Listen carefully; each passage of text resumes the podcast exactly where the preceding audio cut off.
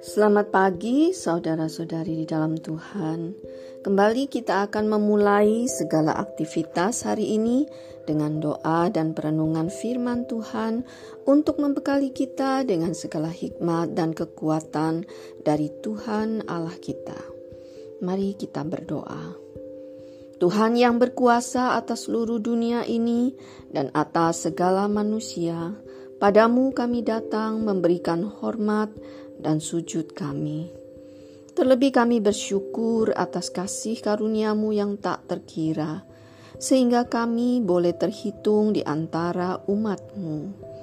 Kasih setiamu memelihara iman kami. Tolonglah kami memperhatikan firmanmu pagi ini. Dalam nama Tuhan Yesus kami berdoa. Amin.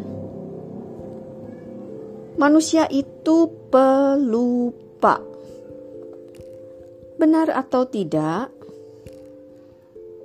sebagian dari kita akan menyangkalinya. Ah, tidak, saya belum pikun. Atau saya masih muda, saya masih ingat banyak hal-hal.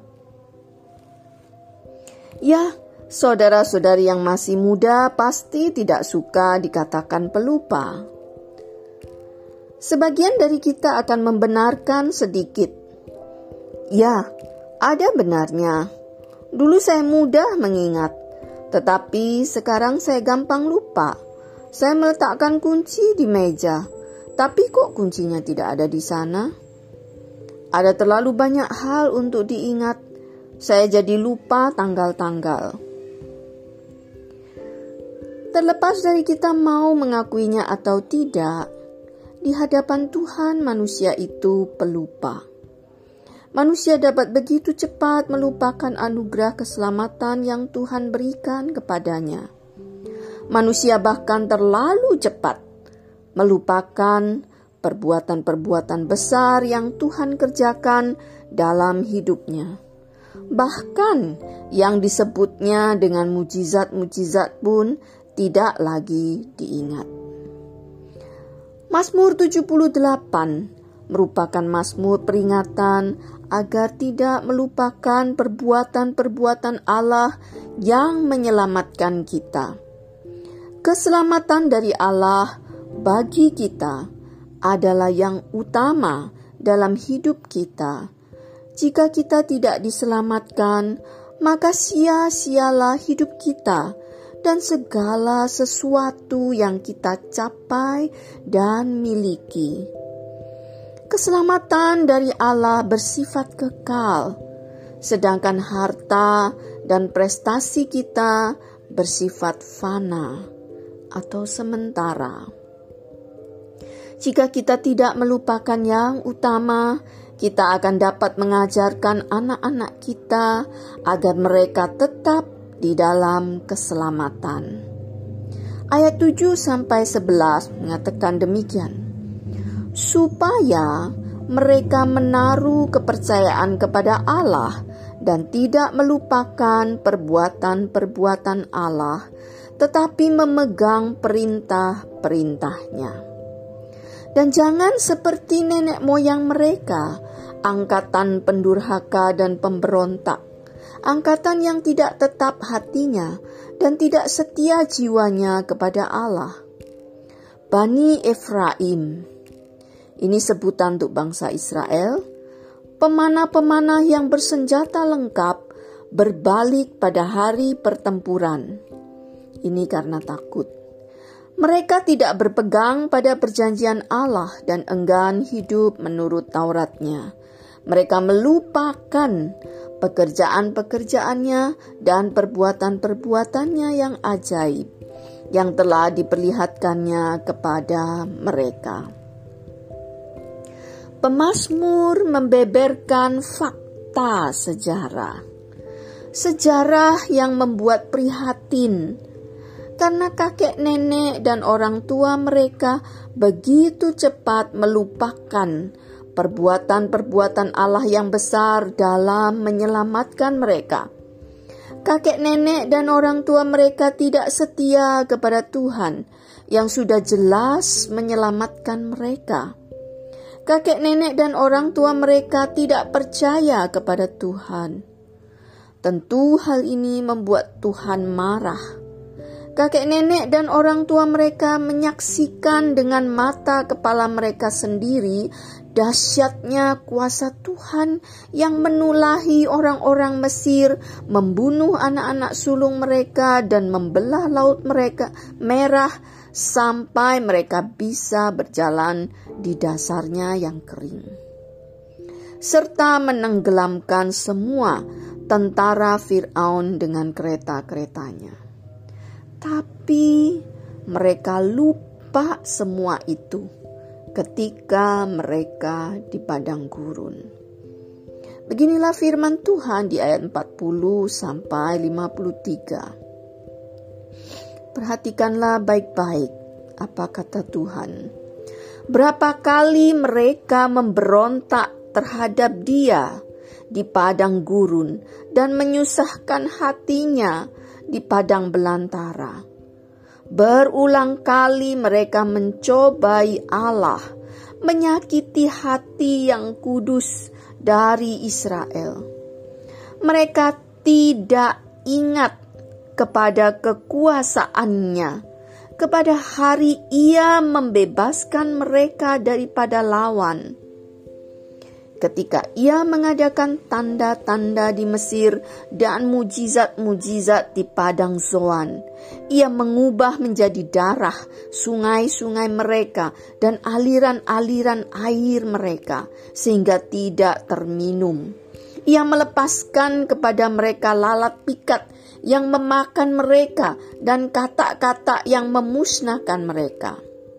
Ia memberikan hasil tanah mereka kepada ulat dan hasil jeripaya mereka kepada belalang.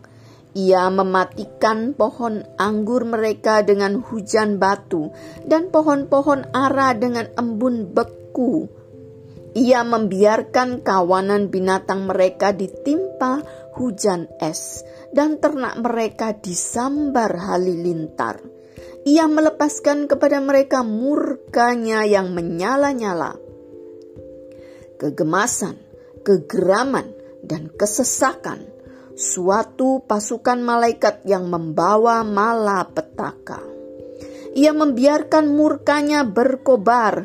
Ia tidak mencegah jiwa mereka dari maut nyawa mereka diserahkannya kepada penyakit sampar, dibunuhnya semua anak sulung di Mesir, kegagahan mereka yang pertama-tama di kemah-kemah Ham.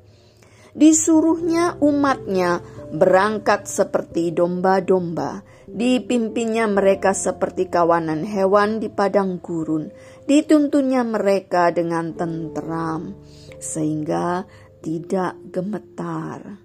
Sedang musuh mereka dilingkupi laut.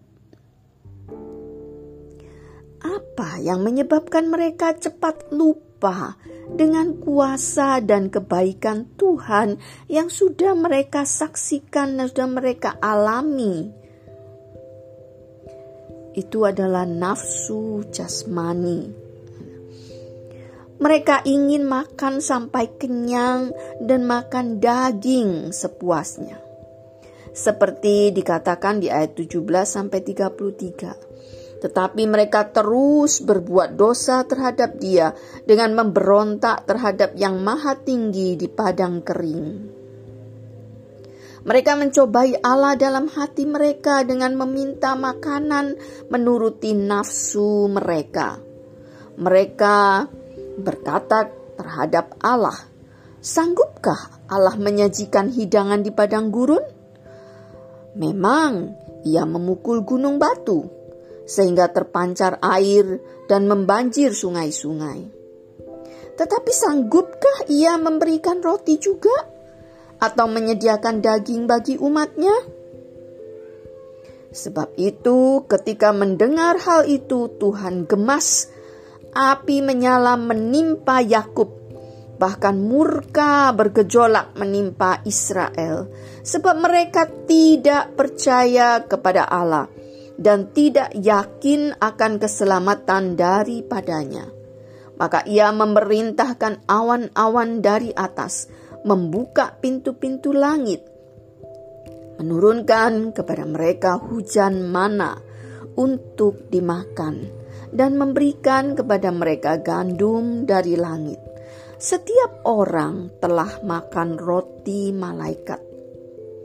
Ia mengirimkan perbekalan kepada mereka berlimpah-limpah ia telah menghembuskan angin timur di langit dan menggiring angin selatan dengan kekuatannya. Ia menurunkan kepada mereka hujan daging seperti debu banyaknya dan hujan burung-burung bersayap seperti pasir di laut. Ia menjatuhkannya ke tengah perkemahan mereka, sekeliling tempat kediaman itu mereka makan dan menjadi sangat kenyang. Ia memberikan kepada mereka apa yang mereka inginkan. Mereka belum merasa puas, sedangkan makanan masih ada di mulut mereka. Maka bangkitlah murka Allah terhadap mereka. Ia membunuh gembong-gembong mereka dan menewaskan teruna-teruna Israel. Saudara-saudariku, jika engkau tidak berhati-hati dengan keinginan-keinginan daging, keinginan-keinginan jasmani, sehingga engkau menginginkan hal-hal itu lebih dari menginginkan Tuhan dan keselamatan dari Dia, maka engkau pasti jatuh dalam dosa mencobai Tuhan, tidak percaya kepadanya.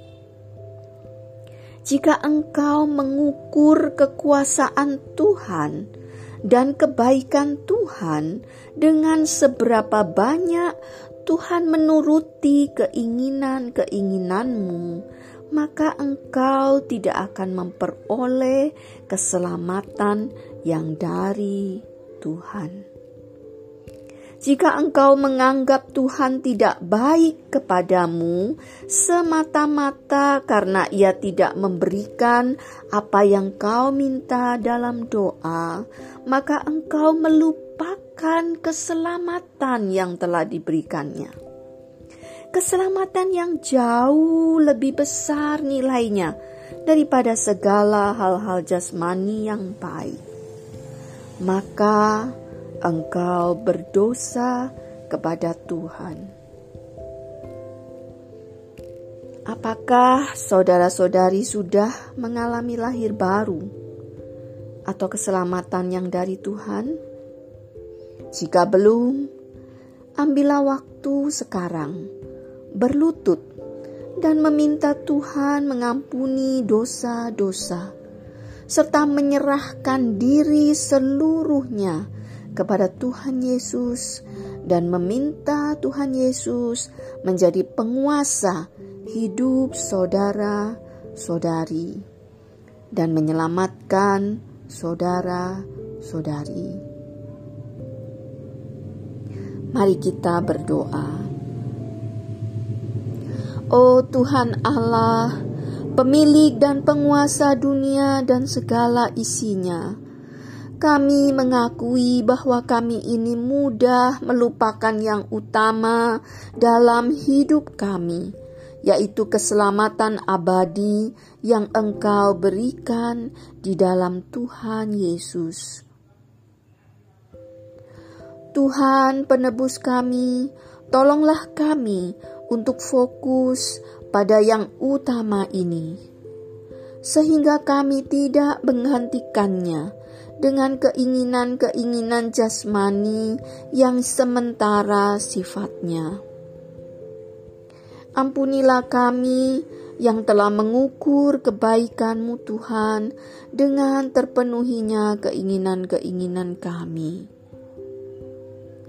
Kami bersyukur atas kasih dan kesetiaan-Mu yang besar ya Tuhan. Kami menyerahkan diri kami sepenuhnya kepadamu, supaya kami jangan jatuh lagi dalam dosa ini. Dengarlah doa kami, ya Tuhan, sebab dalam nama Tuhan Yesus saja kami panjatkan. Haleluya, amin. thank you